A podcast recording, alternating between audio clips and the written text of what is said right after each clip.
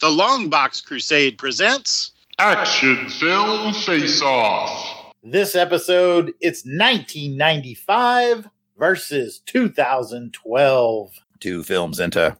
One film leaves. Two men enter, one man leaves. Two men enter, one man leaves. Two men enter, one man leaves. Two men enter, one man leaves.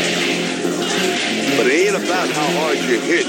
It's about how hard you can get hit and keep moving forward. How much you can take and keep moving forward. That's how winning is done. Now, if you know what you're worth, then go out and get what you're worth. But you gotta be willing to take the hits.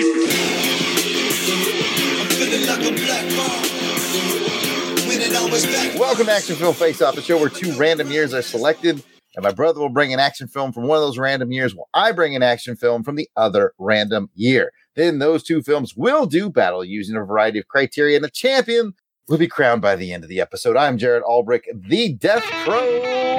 Some know me as the art sale artist. The co-host is my brother Jason, the Weasel Skull. We are both military combat vets who take our action seriously, but not too seriously. So let's have some fun. We don't have a super special kind of episode. We're kind of back to the main formula on this one. Although I will say this is a half blind fire, at least for me. I had never seen Hidden Assassin. Jason, I'm assuming you hadn't seen it either.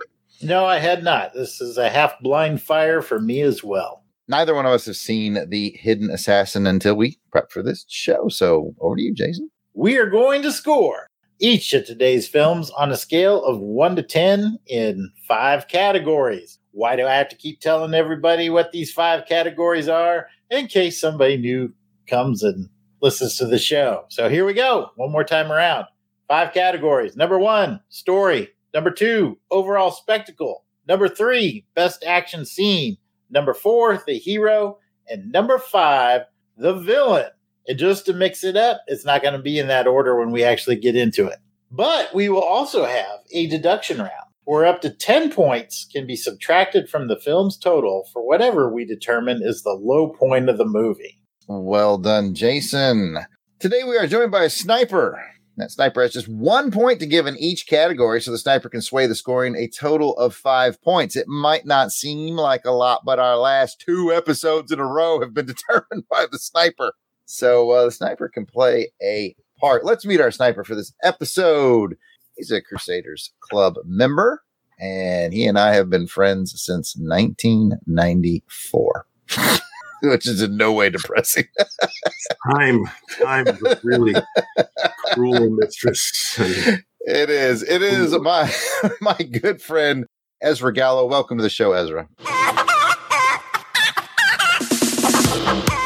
hello thanks for having me Oh, no problem, man. Jason. Ezra Ezra's a big film guy. He's a big film guy. And yeah i uh, like uh, i like movies mhm, also films mhm. flicks. occasionally i watch tv i don't do much else Let's get to know our sniper a little bit by asking Ezra, what are three of your favorite action films? And Jason and I are judging you. all right that's fine and the first one is pretty basic i'll own that but it's die hard can't It's go wrong with approved. die hard It's approved.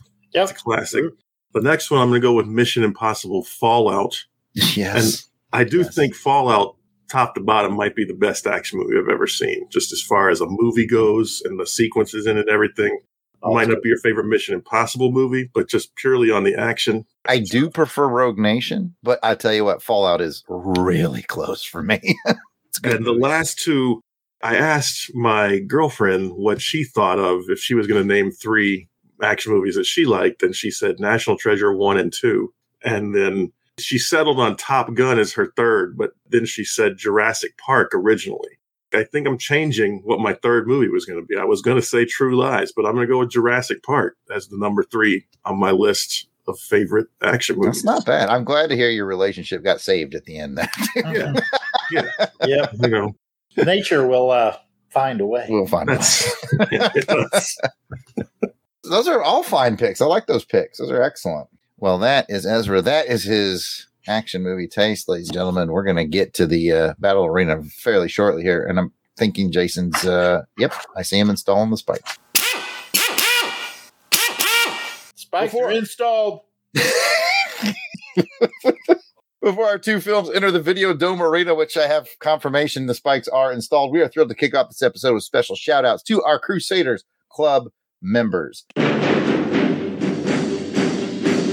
These are the fine folks who have joined our crusade. They enjoy early access to special long box episodes, special video episodes. We have a whole series of, we have over 40 I finished it episodes now that you can go watch us give reviews to random crap that we finish in our daily lives. That's all available on our Crusaders Club page, patreon.com slash longbox crusade. And these are the folks who are currently contributing and reaping those benefits. Thank you for being a friend. And Helica Wolf.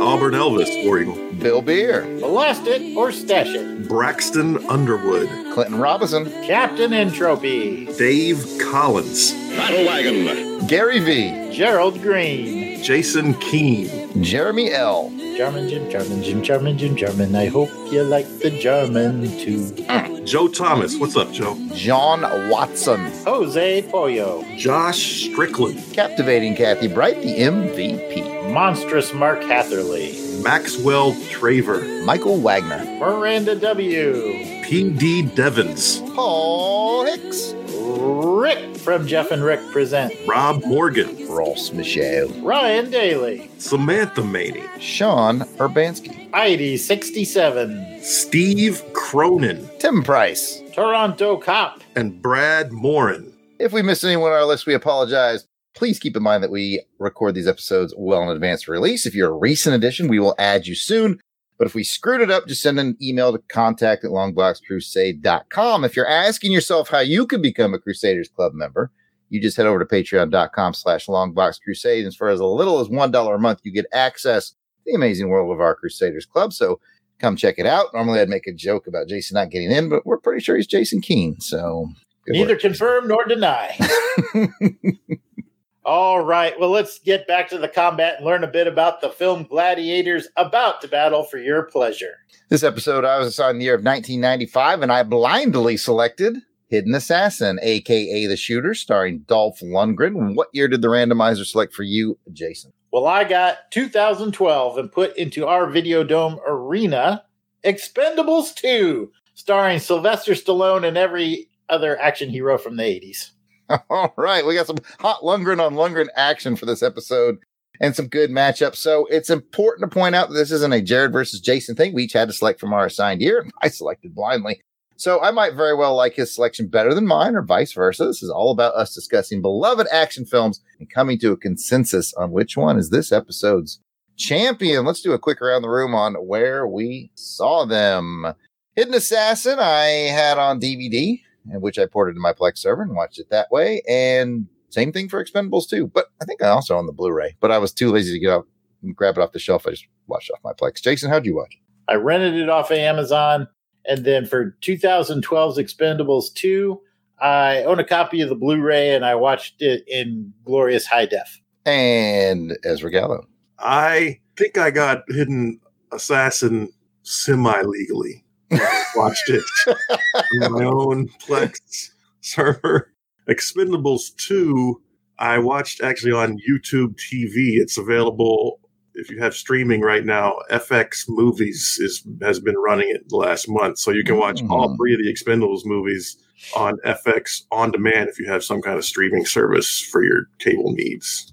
Oh, good tips from Ezra. And I just realized that Ezra's the first guest we've had on the show that actually has his own Plex server and is not using mine. Yeah, I, I remember when Jared first showed me how to set up a Plex server. yeah, I, I had to take him step by step and show him how it worked. And uh, yeah. I'm a good friend like that. Yeah, I don't know. I just, I, it's a magic movie box that I access through Jared. That's Ezra's doing a joke. Ezra actually introduced me to the wonderful world Plex and taught me how to use it. And many people on the show has benefited from this knowledge. So thank you, Ezra. You've and also, benefited. also the movie Swingers. I showed you Swingers. I don't know about that part. All right. True. no, you can't take it away. Oh, let me get into the spoiler warning. Of course, we're going to talk a lot about Hidden Assassin Expendables 2. If you've not seen these movies, we encourage you to pause the show here. Go ahead and do that. We will be waiting for you on the other side of this musical break.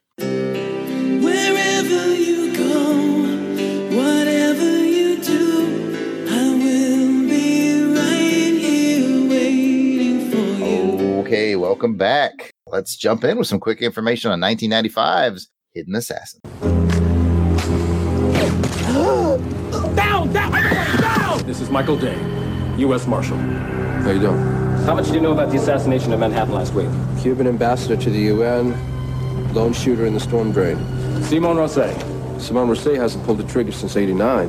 Why start now? Political assassins have political agendas. It was a signature job, Nicky. In two days, the city of Prague will host a summit between the U.S. and Cuba. Now, that's a room full of targets. Are we clear?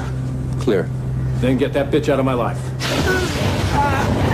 My friend is innocent. There's a reason Paul wants me out of the way. Maybe she's the guy, maybe she isn't. Ah,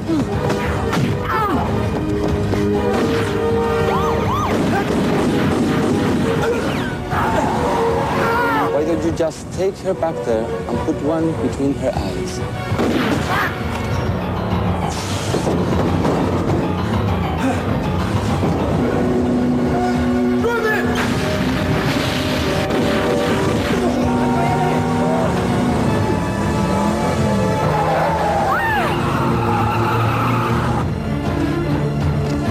Now, why would Powell want to stop the U.S. and Cuba from negotiating? What makes you think this stops with Paul?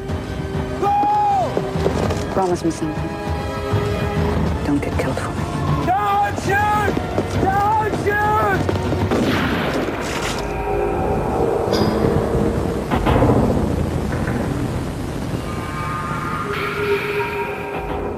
The cast and crew is as follows. It stars Dolph Maurice Feldman Lundgren, Dolph M. Effing Lundgren, if you will.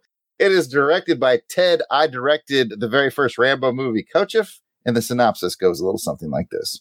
Michael Dane is a top CIA operative sent in to kill a mysterious assassin before the assassin can strike again. He's told that the target is Simone Rosset, and everything seems to be pretty easy and straightforward at first. But things don't seem to be adding up right to Michael, and he's not convinced that Rosset is the target he's looking for. Here's your trivia on it, and I had to dig pretty deep, so I'm not going to go so far as to say it's super interesting. Uh, here's some trivia on it. I will say this first one, though, it answered some concerns I had after I watched uh, Hidden Assassin. The U.S. distributor Miramax removed 15 minutes of the film's runtime when they did the direct to video release. That's how I watched it, by the way, the American version through Dimension Films. So the shorter version is what I think most of us saw. And a lot of the character development scenes were cut to make the film more action oriented. Also, strangely enough, during the end credits, the studio removed composer Stefano Mainetti's excellent score and replaced it with the dance house song that is heard in the nightclub scene. so when they Americanized it, they they screwed their composer basically right there at the end, and they cut out character development scenes, which is something I'll probably talk about on tonight's episode.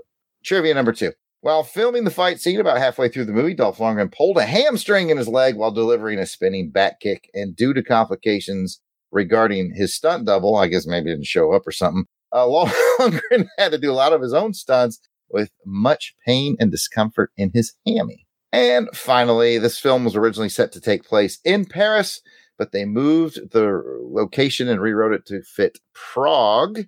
They don't say why in the trivia, but I'm guessing this is mid 90s. This is when like Prague's film market really opened up and it was cheap to shoot there. And it's it's a beautiful city. So uh, I'm betting they saved a little coin by moving, moving it to Prague. Kind of looks like Paris, too. Yeah, we could play the Prague game. You know, it's interesting that spinning back kick one. I noticed during the movie, there's a scene at the train station where he does the spinning back kick on the guy that has the gun to him. Mm-hmm. And I remember watching that go, that, that looked kind of lame. It was like a half-hearted spinning back kick. So I wonder if that's like Mm. we're either where he injured himself and they, Mm. you know, just kept the footage so he didn't have to do it again, or he was injured and was slowing it down a bit. So lame was the operative word. He was literally.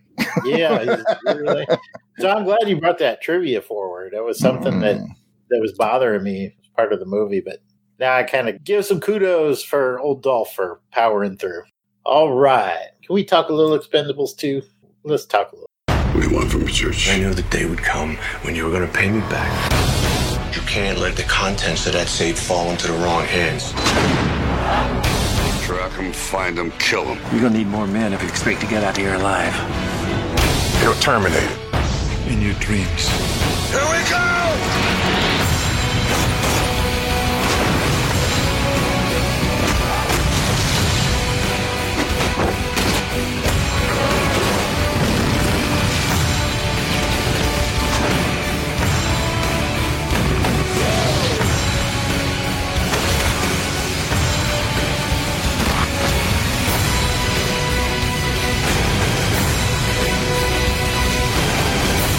The is bigger than this car. Shoot something! You're not doing what I think you're doing. Yeah, I The Expendables 2. You're gonna need a new plane. In theaters August 17th. So the cast and crew included Sylvester Stallone, check. Jason Statham, check. Jean Claude Van Damme, check. Nan Yu, all right, you're cool. Terry Crews, check. Bruce Willis, check. Chuck Norris, check. List goes on. We're just running out of time. Everybody's in this thing. It's directed by Simon West, and the synopsis goes a little something like this The Expendables are back, baby!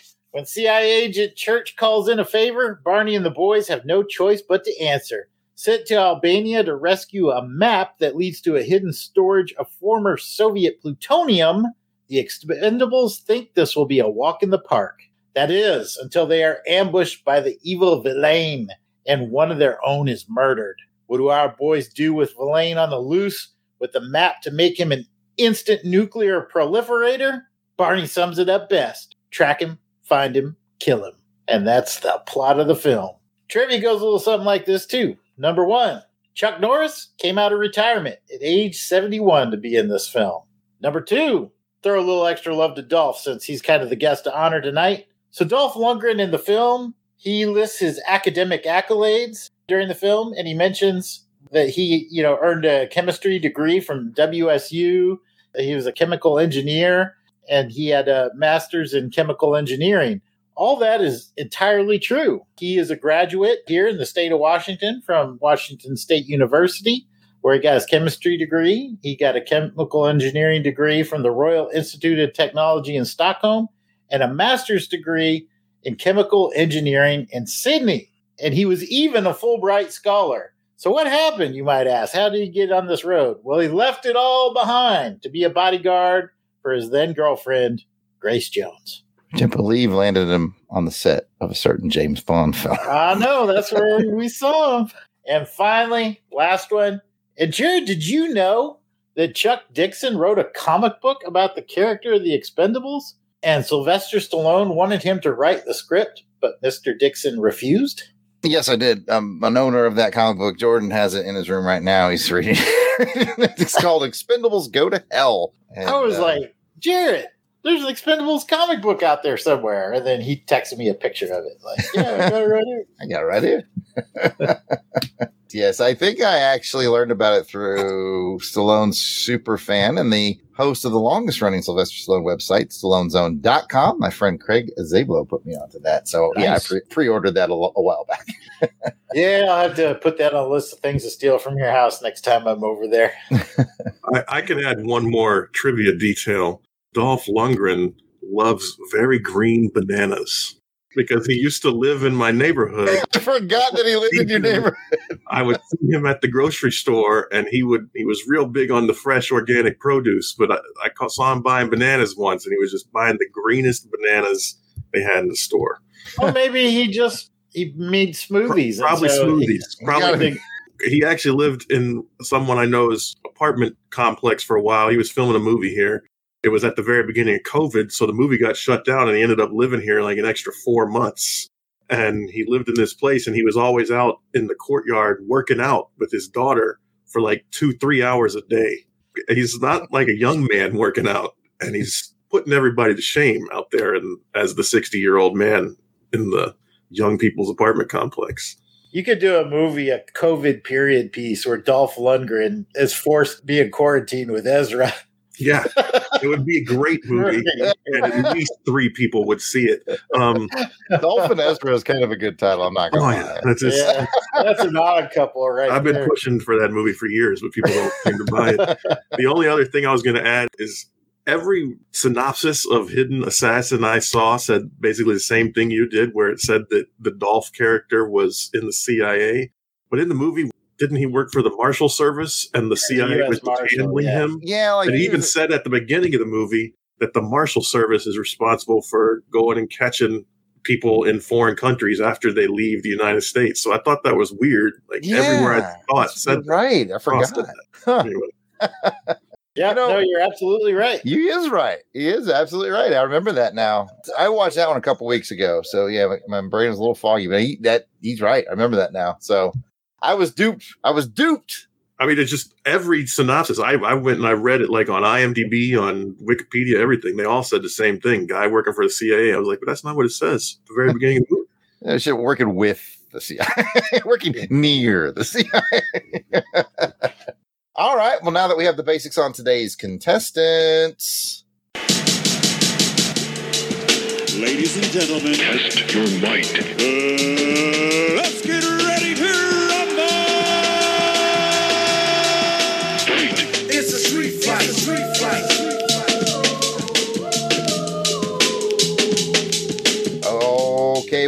get into it, let me remind you of match game. We have two films and five rounds, which means Jason and I could possibly match up to 10 times in this episode. So place your bets. How many times are we going to match? I have not seen his scores. He has not seen mine. So we'll find out together. And speaking of scores, just a reminder if this is your first episode, welcome. Uh, if we give it a five, a five means it's okay. It means it's on par with a decent made for TV movie. It gets the job done. So that's your five right there in the middle. Six, seven, eight, nine, ten. You got yourself a good movie. Eh, four, three, two, one. You're not looking so hot. So with that, let's get into round one.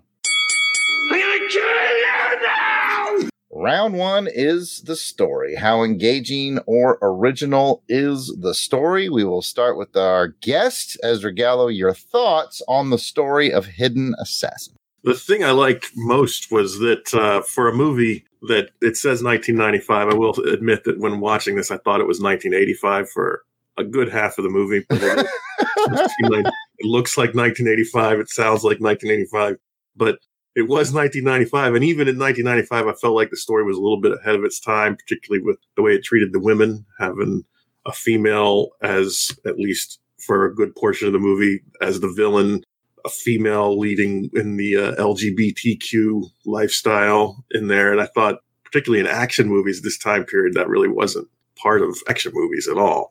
So I thought it was kind of ahead of its time. I thought it was a pretty good story. Fair enough. Fair. I, I kind of thought the same thing when I was watching. I was like, oh, this is a little, this is a little avant garde for '95. So yeah, yeah, I picked up on that as well. Good thoughts. Good thoughts, Jason. agree with Ezra. I think the story was one of the stronger aspects of this film. Based off of your synopsis, I'd be interested to see what they cut out. There was a couple pieces where the story seems to kind of jump, like their relationship Mm-hmm. uh, kind of seemed to go from, you know, I hate you, I'm going to get you to, do you want to see me naked in the bathtub? Sure. Okay. You know, it, it kind of jumped really quick there. But I think that the bones of the story were quite good. It had some interesting characters. The setting was also very, very interesting, I thought, and entertaining. They brought in elements of the wine world, elements of European culture. You get to see quite a bit of stuff in the story. You know, there's even kind of a somewhat twist at the end, which I thought was interesting as well. So, yeah, I thought this was definitely well above average as far as stories go. All right, let's forward the clock a bit to 2012 and talk about the story to Expendables 2 and put the ball back in Ezra's court. Um, yeah, Expendables 2, there was a story. They were going to go find a bad guy and blow some other, uh, some people up and lots of that. And it was cool. That's my thoughts exactly. I think there was a story. I don't care what it was. And Jason, your thoughts? Stories? We don't need no stinking stories. we got Stallone, we got Statham, we got Terry Crews, Arnold. Yeah, no, in all seriousness, the plot was very simple. It was basic revenge, save the world type storyline. I think what really saves it for the Expendables is the chemistry of the actors that are brought together. The reason why I'm going to give this one a little bit better than a middling grade was is really the fact that to me the incredible thing is that they have so many action stars present and past, and starting to bring in maybe some future stars in this film that you would think, how are they going to balance all this out? But they seem to do it well. The chemistry really seems to play off. It seems like everybody's having some fun. You can tell Jet Li had some prior commitments, so he wasn't able to stay on as long, but he's great. His part at the beginning.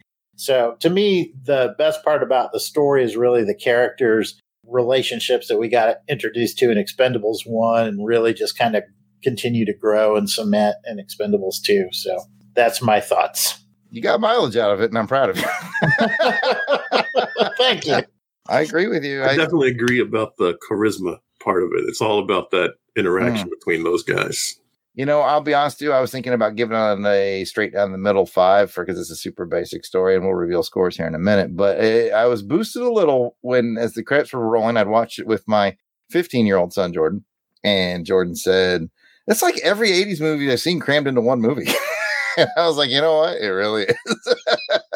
and he was saying it with a smile on his face. That's fair. so I'm gonna bump it up a little bit. And speaking of scores, let's do this. Going back to Hidden Assassin 1995, scale of one to 10. Jason, what do you got? You know, I surprisingly gave it a seven. I didn't think I was going to score it as high when I started watching it, but I think that there was enough interest elements to it that it exceeded my expectations somewhat. So seven from me. You know, absolutely agree. Seven, first match game of the episode. I was like, okay, a little basic. You know, is it a five? Okay, it's a six it's got a little more intrigue. I saw the plot twist coming a mile away. We all did. So I was like, eh, but I was like, whoa, here's why I got say I've got that went from six to seven. I was like, they killed off the lead female. They had the gonads like kill a major character. I mean, I honestly thought at the end of the movie they're going to walk off holding hands. I thought so too. I was shocked. I was shocked. it was a shocking moment, which led to a very tense moment on the ledge. We'll get to it anyways.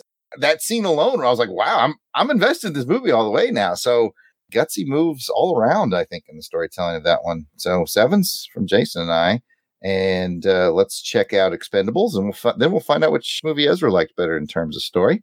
Expendables, Jason, score one to ten. I think I pretty much tipped it. I think as far as stories go, this really is just thin enough to get you from one action sequence to the other, but the chemistry of the crew landed me on a six for this one. And we've hit our second match game of the episode. I also gave it a six, same reasons. And let's go to Ezra Gallo, our sniper in the first round. Ezra, do you want to give your bonus point to the Hidden Assassin or Expendables 2? And I think overall, I probably would have put them almost the same. I probably would have given them both a six if I was going to do store a rating. But I'm going to give the tip to Hidden Assassin for being a little bit more complex, being a little bit of ahead of its time. I think that's absolutely fair. That means I'm out. All right, that means I'm in. We're going to talk about the hero. I'm going to kill them all, sir. How cool is the hero? We'll start with Ezra. What do you think about the hero of Hidden Assassin? I like Dolph a lot, but I I feel like Dolph is much better as kind of a dark character, you know, a bad guy for the most part, or just kind of the. I feel like they wanted him to be clean cut guy, almost clean cut law and order guy in this. I just don't really feel like it goes with his general skill set or whatever. But yeah, so I I thought he was good, but I wouldn't say he was great. Didn't really blow my skirt up. I just don't think it was his strong point being this guy. I agree with that. Even though it's not my round, real quick, I just want to jump in and say I thought he was a really good Punisher in like 1989, 1990 time frame. I think that suits him better. Good news, Jared, is you do get a turn. So, what what are your thoughts? Oh yeah, I think he's a better uh, Punisher from. I got all excited about Ezra's comment. I could keep my mouth shut. You know what? I actually hadn't thought of it through that lens that Ezra just gave us, and I think that's a real smart lens. I mean, I love Dolph Lundgren. And here's the weird thing, Jason, Ezra. Is it me or do you get more excited when Dolph Lundgren's in a B grade action movie? like I, I'm like more excited to see Absolutely. a B grade action movie than, a- than a- like a starring one. It is I don't know why. interesting. You're like, I don't know what I'm going to get. But that's, gonna It's- it's- that's why it's exciting, like a box of it's a box of chocolates with no labels on. I don't know. so uh, I thought he did great, but I, I'm really glad Ezra brought that point. I think it's a great lens. I think he plays a, a dirtier hero better than a clean cut. So I'm I'm going to steal that from Ezra and pass back to you, Jason. I agree with both of you. I think he's a big man. He's dark, and when he's doing the sinister thing, he's very menacing. But I think sometimes, and it kind of comes off in this movie when he's trying to be the clean cut guy, he just looks big and goofy. you know? Mm, mm. And so, yeah, I kind of agree with uh, what both of you have been saying. Back to you, Ezra. What about the Expendables? And I guess we've got a plethora of heroes to choose from here. Um, Take your time.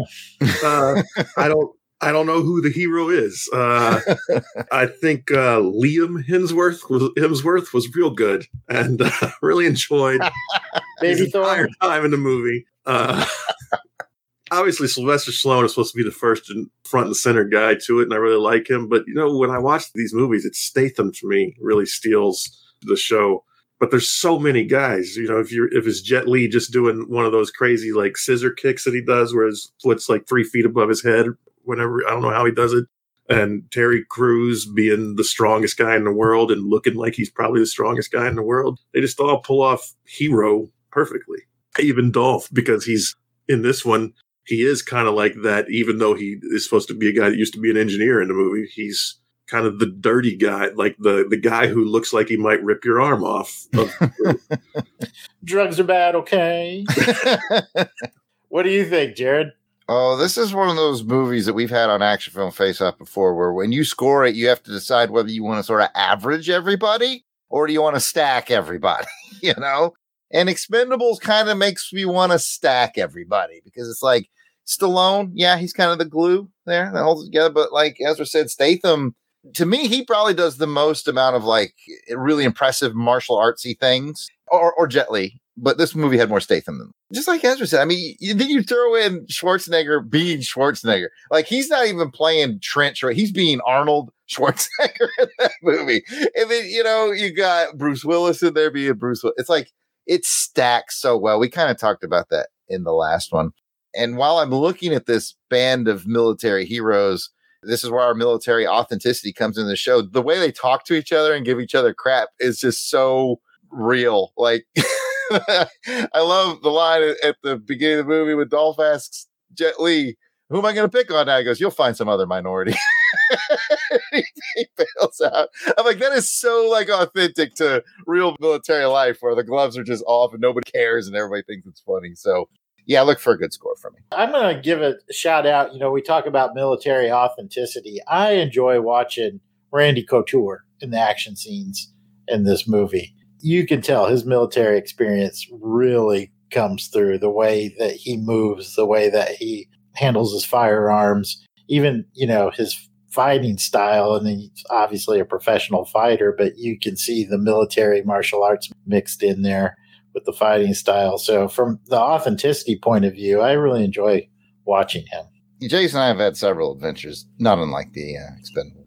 That was like I call that a Tuesday.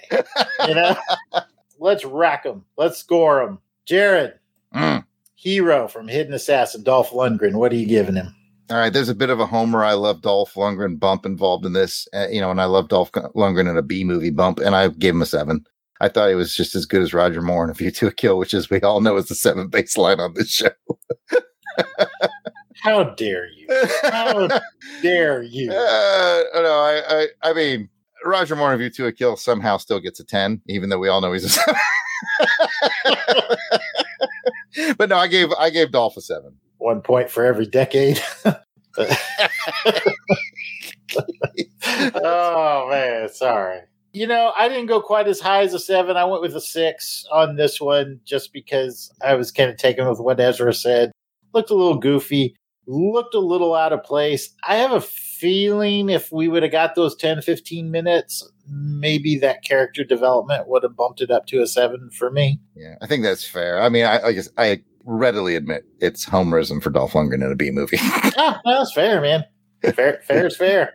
What about Expendables? We know you stacked them. How high did you stack? 'em? I did, I did stack them, and they stacked all the way up to a nine, a real strong nine. I, I like this cast, and I like their chemistry. I went one to ten. Flawless victory. It had everybody in it. I loved everybody. This is when Chuck Norris showed up, and they called him a lone Man, wolf. Wink. I mean, that's a ten. That's a ten right there. That's about what Jordan did too. He's like, "Is that Chuck Norris, Dad?"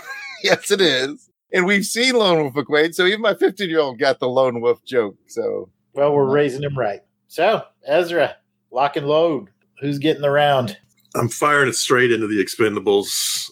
Like you guys said, it's it's just too much. It's too, too many heroes. This is it's too much. They can't handle it. Dolph on his own can't handle Dolph with a whole bunch of guys. It's like when you somebody hands you a bag and you go, "What's in this bag?" and it's like little Debbie moon pies and oatmeal cream pies. There's a jelly roll. There's a jelly jelly rolls. Holy cow! You just keep pulling stuff out. It's just, yeah. I'm with you. Well, that's the end of my round. All right, time to get to round three. Prepare to meet Kali in hell. Round three is the villain. How menacing and or entertaining is your villain? Jason, you get to start this time. Hidden Assassin, 1995. There's a little variety, I guess, of villainy to pick from. I'm sure you'll make it sense to everybody. Yeah, it's interesting. I will say you've got a couple villains. You got the faux villain, which was the assassin, the woman. So Simone was kind of, you know, starts off as the bad guy, but you kind of know that things are going to change. You know, those Cubans are up to no good. Taggart, we love you, but kind of saw that coming a mile. Whatever your real name is, you'll always be Taggart to us. You'll always be Taggart to The me. whole movie, I was like, "Oh man, Yeah. Taggart!" I don't know how to do that. yeah, I don't know Taggart what gonna he, do next. when Taggart's in sniper mode, he's looking svelte. You know, like, like, like a tiger. boy takes that sniper uniform off. oh man, those are some city miles on Taggart. I thought it was interesting. I thought that they were overall pretty good. You know, I love me some Taggart. To me, that's kind of who I centered on as the villain when I was thinking through this. So I was kind of playing back the scenes, you know, in my mind.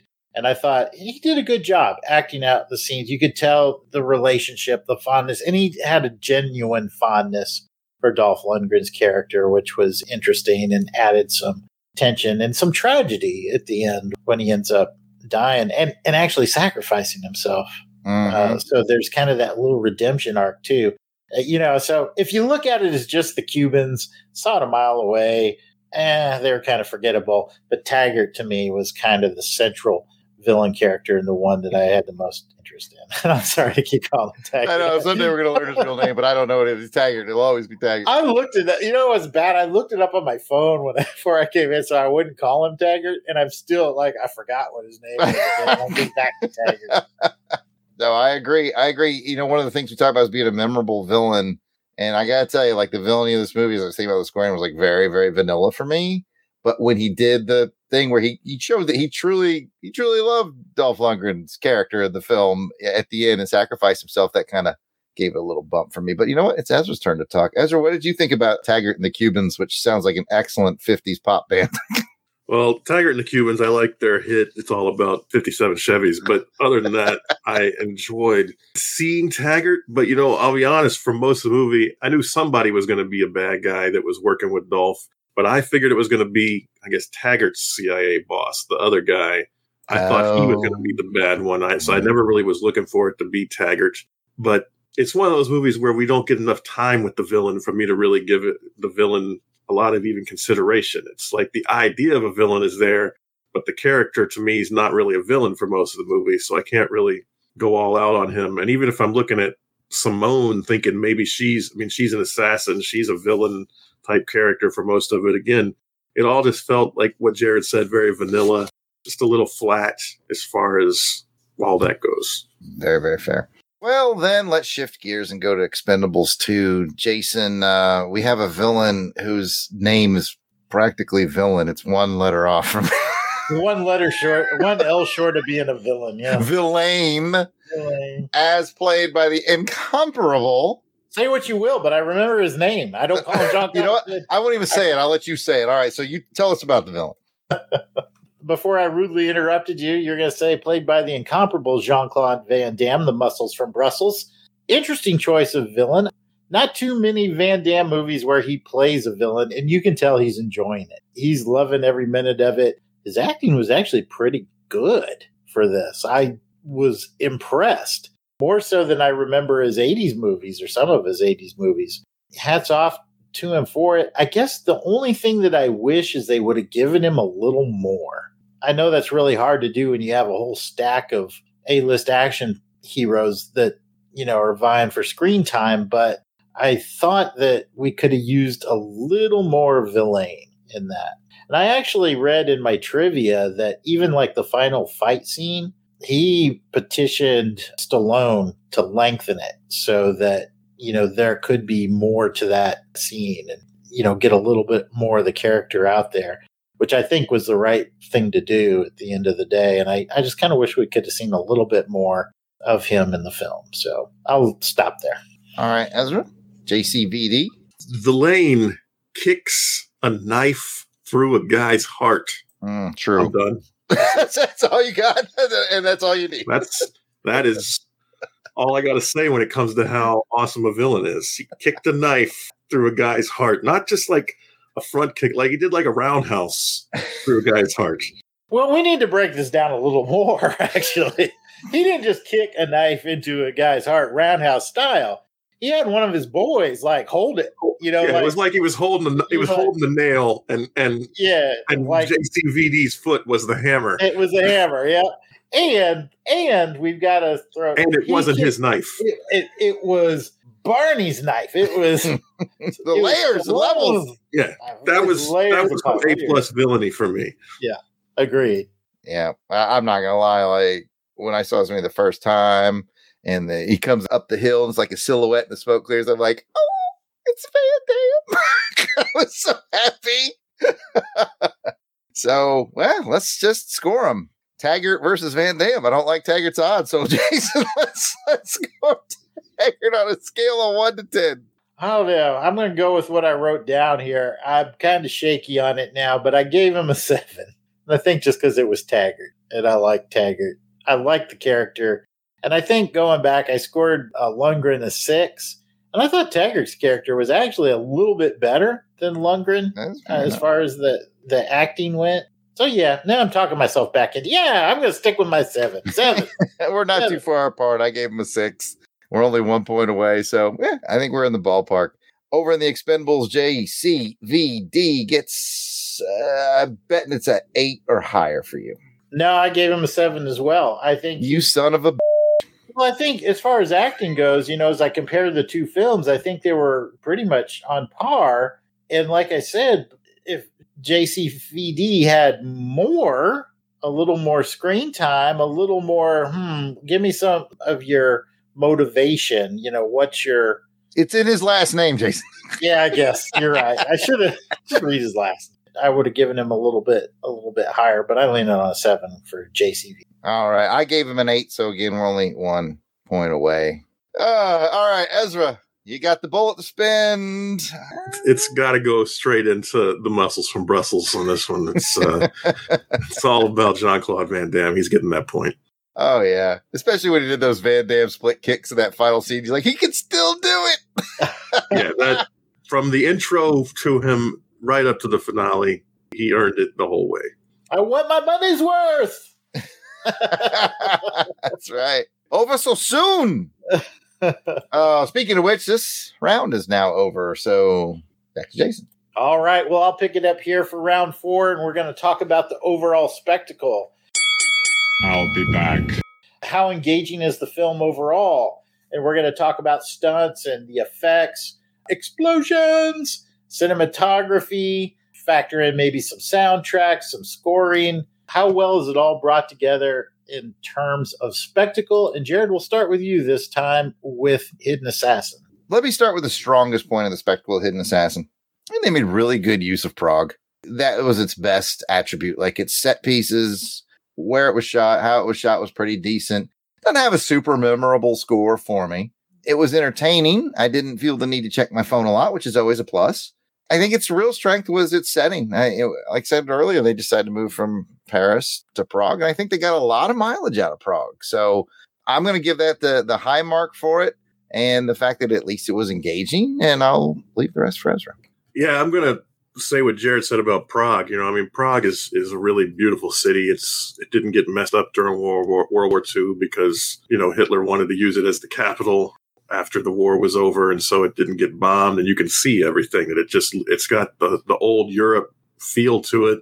There's nothing crumbled around the city, and so was, that is as far as the spectacle goes. Because otherwise, I really didn't care for the score very much. I don't think it had really over the top action sequences that would have added to the spectacle. So yeah, I think like Jared said, everything for me as far as spectacle goes is going to be for the city and maybe the club dancing. Those two things. The bathtub. what was that? Did somebody say bathtub? Uh, Dad, I just want to point out that was Jared. I, I thought I heard. I thought I heard somebody. I, I don't know. I don't know what you're talking about about the bathtub scene. I didn't rewatch that. no, I agree with what you guys are saying. I think there was Prague and a lot of it. We got to see some of the old city. We got to see some club life. We got to see the train station. We got to see some of the rural areas. And I know it's, you know, maybe not all been shot at that location, but you know, how they they set it up. So we got to see a variety of different elements and I thought it all came together quite well. I thought it was interesting use of sets and locations. I really liked the chase scene at night when they jump off the bridge and come up into the river out of the water. I thought that was beautifully shot. So, yeah, I agree with you guys. Strong use of the city and the surroundings. All right. What about Expendables? Got a little spectacle on Expendables. Jared, what'd you think? Well, we've said it before. This is a spectacle movie. It's entirely set up to be spectacle. I like the use of some of the classic oldies music, sort of a very Americana music that was used throughout. It kind of made it fun and and interesting. Didn't have like a really strong score, but its use of those old older tunes made it a lot of fun. And explosions and uh boom and uh, pow, and Rat-a-tat-tat. rat-a-tat-tat. Yeah, I mean it's it's a spectacle film, so it's gonna get a strong score, and I'll leave it at that. All right, Ezra, what do you think? Yeah, this is this movie's all spectacle. I mean, it's it's the first and forefront of the movie is all about the spectacle. It's not not even just the explosions and the boom and all that kind of stuff, but even just like the airplane that they're riding around And That's a spectacle in and of itself because it's like these guys that are using the latest weapons, but they're flying around in like a used airplane that looks like it could fall apart at any moment. But there's definitely like a spectacle to that, just seeing this thing fly and, and then the replacement at the end. That's that adds to it to me. Like a flying clubhouse. Yeah, that's what it. That's With really a damn what the vibe howitzer in it. Yeah. so I mean, yeah, I mean, the whole movie is just every scene is just some big spectacle. Yeah, not much to say except, man, Chuck Norris knocked a guy onto a belt through the little security X-ray thing, and then filled him full of lead, and we got to see the X-ray of him getting torn apart by machine gun fire. That is spectacle, son. I love it. I like the spectacle of the bomb that Dolph Lundgren made that didn't go off. Oh, I mean, somebody said, "I think you forgot the part where you suck."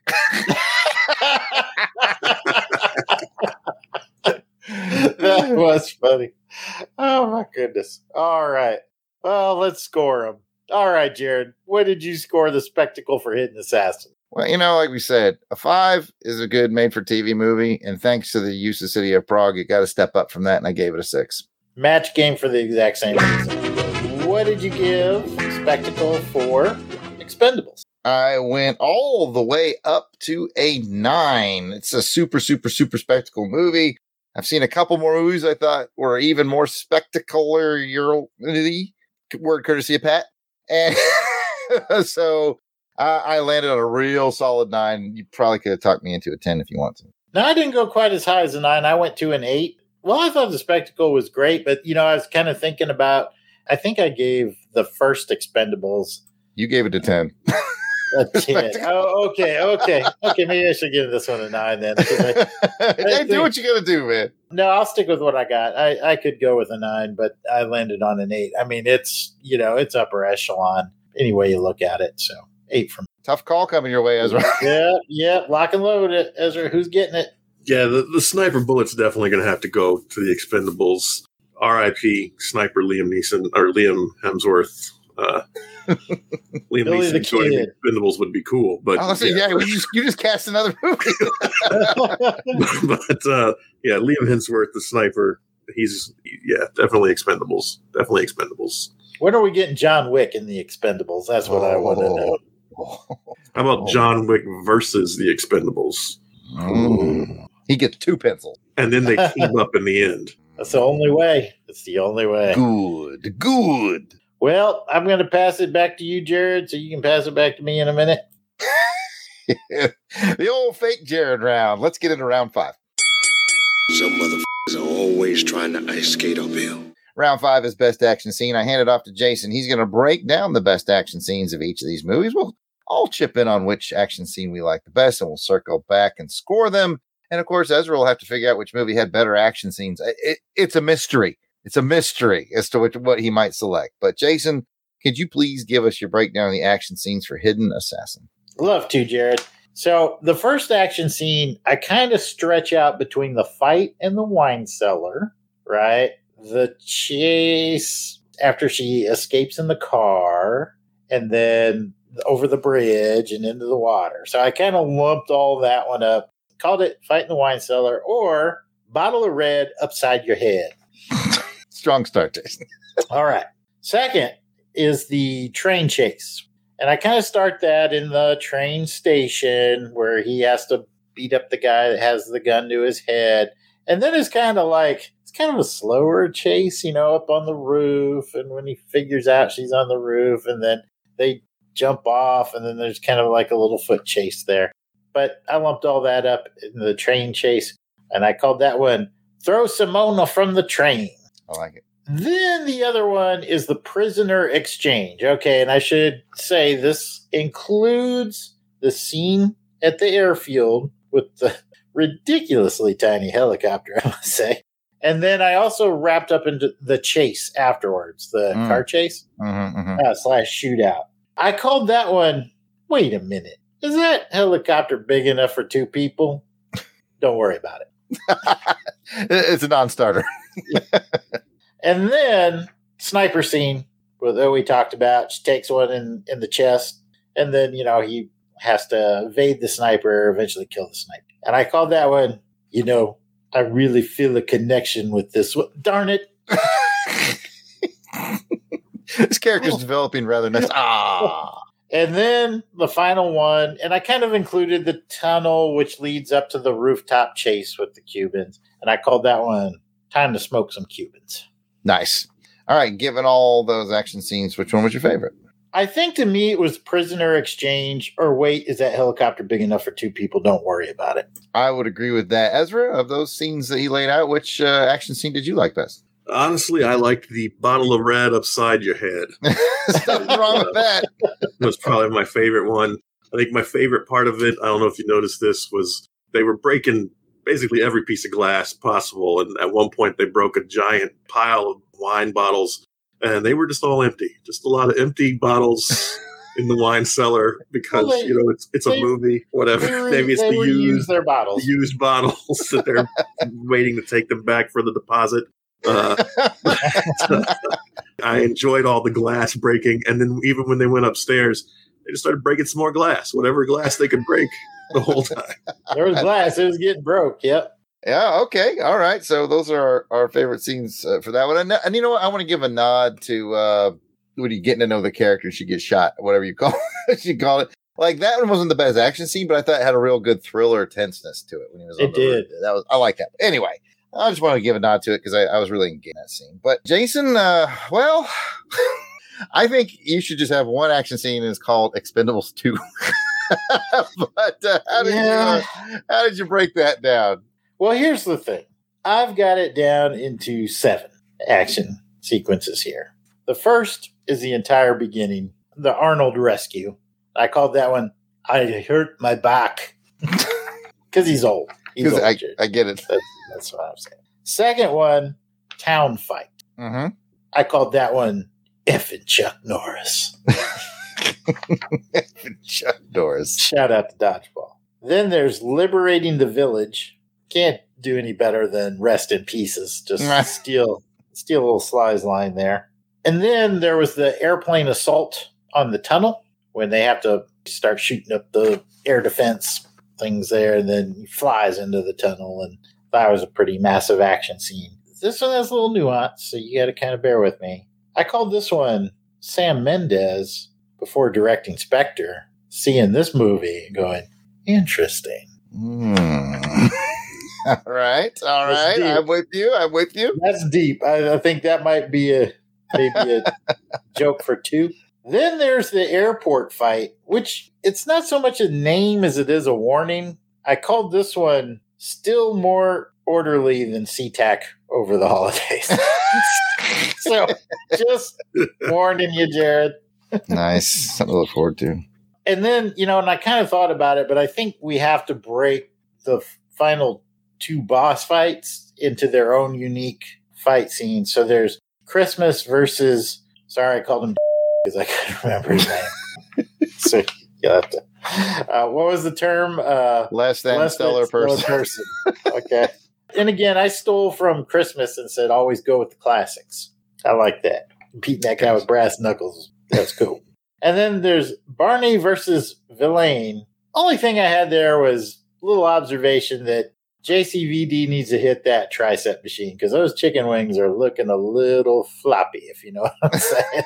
How dare you speak ill of JCVD? no, I want to see those things tight, man. if he's gonna if he's gonna do the thing where he shows them off, they need to not flap. That's all. I, Like, that's all like I a gotta yes, I can tell from his tight shirt. All right, there's a lot to pick from. Jason, what's your pick of the litter? Man, I know, I know. it's the airport fight. It's just running and gunning through the whole airport. You know, I think the Chuck Norris filling those guys full of lead, driving around in a little smart car with Bruce, big ass Bruce Willis and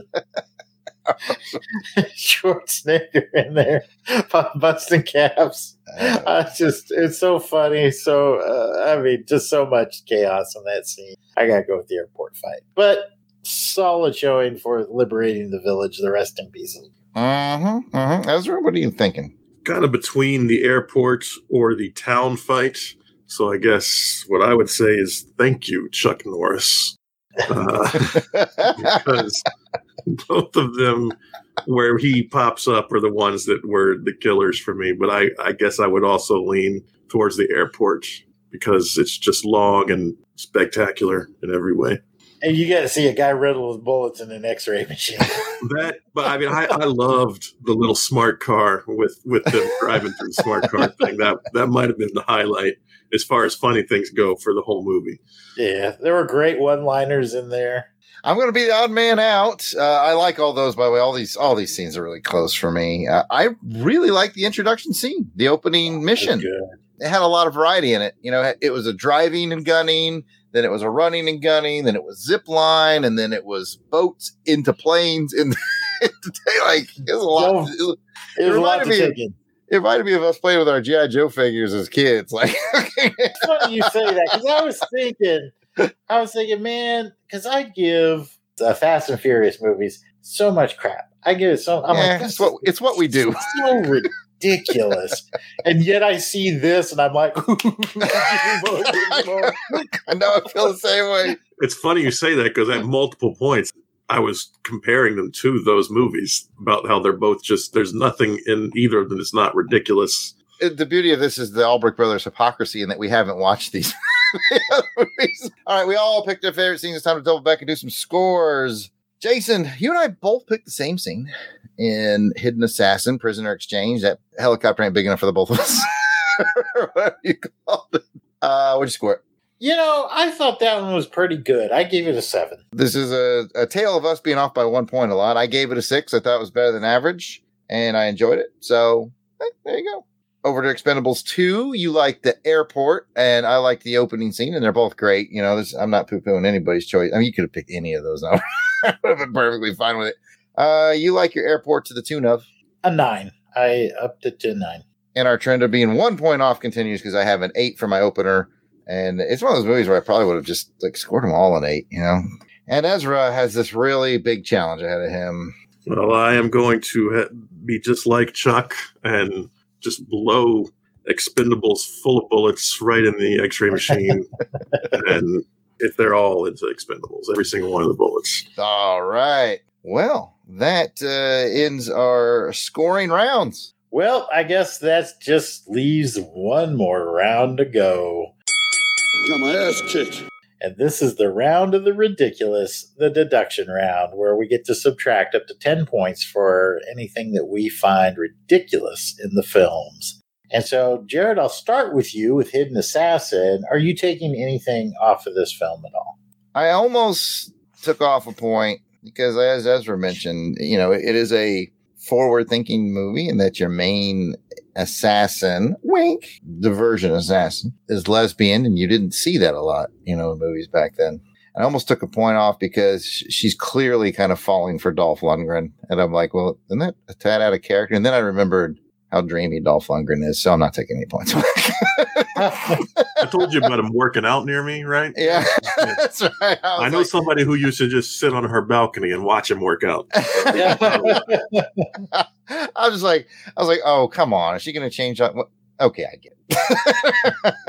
and you know, I, the, the movie, and maybe it was in those missing 15 minutes, it doesn't push too hard on the relationship. Like you get chemistry between them, but it doesn't push too hard on a relationship between them. I didn't, I didn't feel, but anyway, just my two cents. But no, I, all that to say, I'm not taking anything away. It's fine. Okay, fair enough. I'm not taking anything away from it either. Let's move over to Expendables. Are you going to deduct anything there? I'm absolutely positive there's ridiculous stuff from the military authenticity point of view that I should be taking points away on, but I'm not going to. So there you have it. Well, I am going to take a point. Hey, the action scenes, you do whatever you want. But the scene in the plane with Billy the kid when he's talking with Maggie, you know, how he ended up with the Expendables. And he says that he'd been in the army for three years and he was a sniper instructor. No, you're not. No, you're not. that is true. I had that same thought. I, I had that You're, I, I can stretch it and see maybe you're a sniper in three years, but any experience, enough experience to be an instructor? No way. No, yeah, you're absolutely right. Uh, that bee did sit in my bonnet, and I completely forgot about it. So, yeah, I ain't even gonna fight you on that. That's a good point. Like, I, I even was like, could he even be that good of a sniper after three years? Like, well, maybe he's got some natural ability plus what he learned. But yeah, the instructor, no.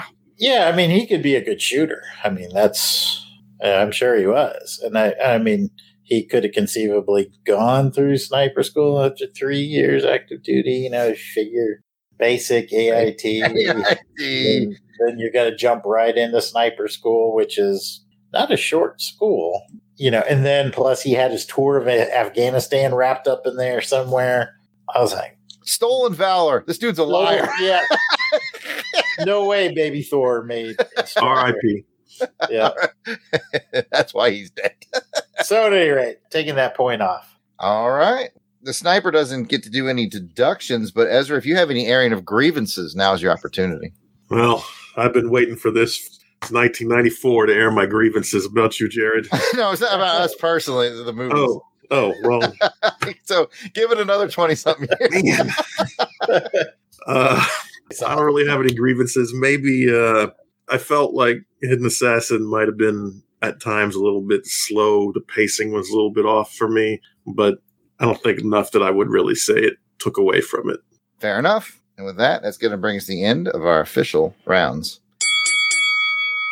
All right, now don't worry if you haven't been keeping up with the math at home, folks. We do that for you here at Action Film Face Off. And looking at the sniper's bullets, to no one's surprise, it looks like Ezra gave four of his bullets to Expendables 2 and one to Hidden Assassin. If you were playing match game, we had but three matches. We were very, very, very close all the way through this, but three official matches. No one is drunk tonight. No, you could No, they got a nice little buzz going on. a little but- buzz go. Don't drive home, but like you know, hang out a few hours, drink some coffee, you'll be fine. Yeah, no hangover in the morning. Looking at the judges' scorecards, the winner of this episode of Action Film Face Off with a score of 83 to 66 is Expendables 2. I'm shocked.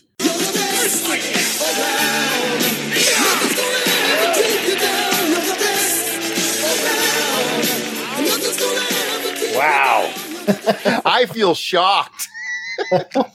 Well, congratulations to Expendables 2. Now let's head over to the randomizer and find out what the years are going to be for our next episode. My brother Jared will be pulling a film from Choose your destiny.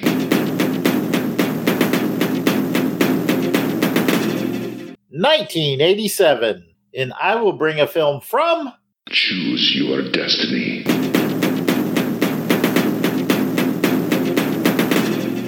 1984. What will those films be? It's big 80s, baby. And we're going to tease them for you on social media for those of you who want to watch before listening, which should be all of you, but we know it's you, Dave. Damn battle wagon. Or you can tune in next episode and just jump in cold turkey and find out. Until then, I'm Jason Weasel Skull Albrick, and you can find me on social media at Weasel Skull on Twitter or Jason Albrick on Facebook and Instagram. And you can find me, Jared Albrick, the yard sale artist, aka Death Probe, at Yard Sale Artist, Twitter, Facebook, and Instagram. It's all at Yard Sale Artist. And if you want to check out my wares, you can go to www. period T H E Y. You know what? It's www.theyardsaleartist.com. Ezra, if you want to talk to people, how can people talk to you? Uh, yeah, I'm on Twitter, Instagram, all that stuff at Easy Rooster. It's E A Z Y Rooster. And yeah, Twitter, Instagram, best places to get in touch with me. Excellent. Be sure to check out all the shows under the Longbox Crusade umbrella by subscribing to Longbox Crusade on your iTunes, your Google Play, all your reputable podcatchers, and some of your sketchier ones. Or you can check us out directly at www.longboxcrusade.com. If you'd like to send a question or a comment, you can do that several ways. You can hit us up on social media at Longbox Crusade, and that's available on Twitter, Facebook, and Instagram. Or you can come directly to us at AFFO Podcast. Or get ready for this, people. Open your ear holes nice and wide. You can call us and leave us a voicemail like it's, you know, 1994 if you want to. All right. 707 532 5269 will get you directly to our voicemail. We'd love to play your voicemail on our show. 707 532 L Box. That's 5269. Pick up the phone. You can also find our live stream events at Longbox Crusade on YouTube. Thanks for tuning in. We appreciate you listening. Until next episode, keep your head down and, your, knuckles, up. From the finest pedigree, legacy own. My opponents never see me. The intro and outro theme to this show and all of our action film face off shows are done by musical genius Joe November. Check out his SoundCloud at J O S E F L I N 9 9. You will not regret it.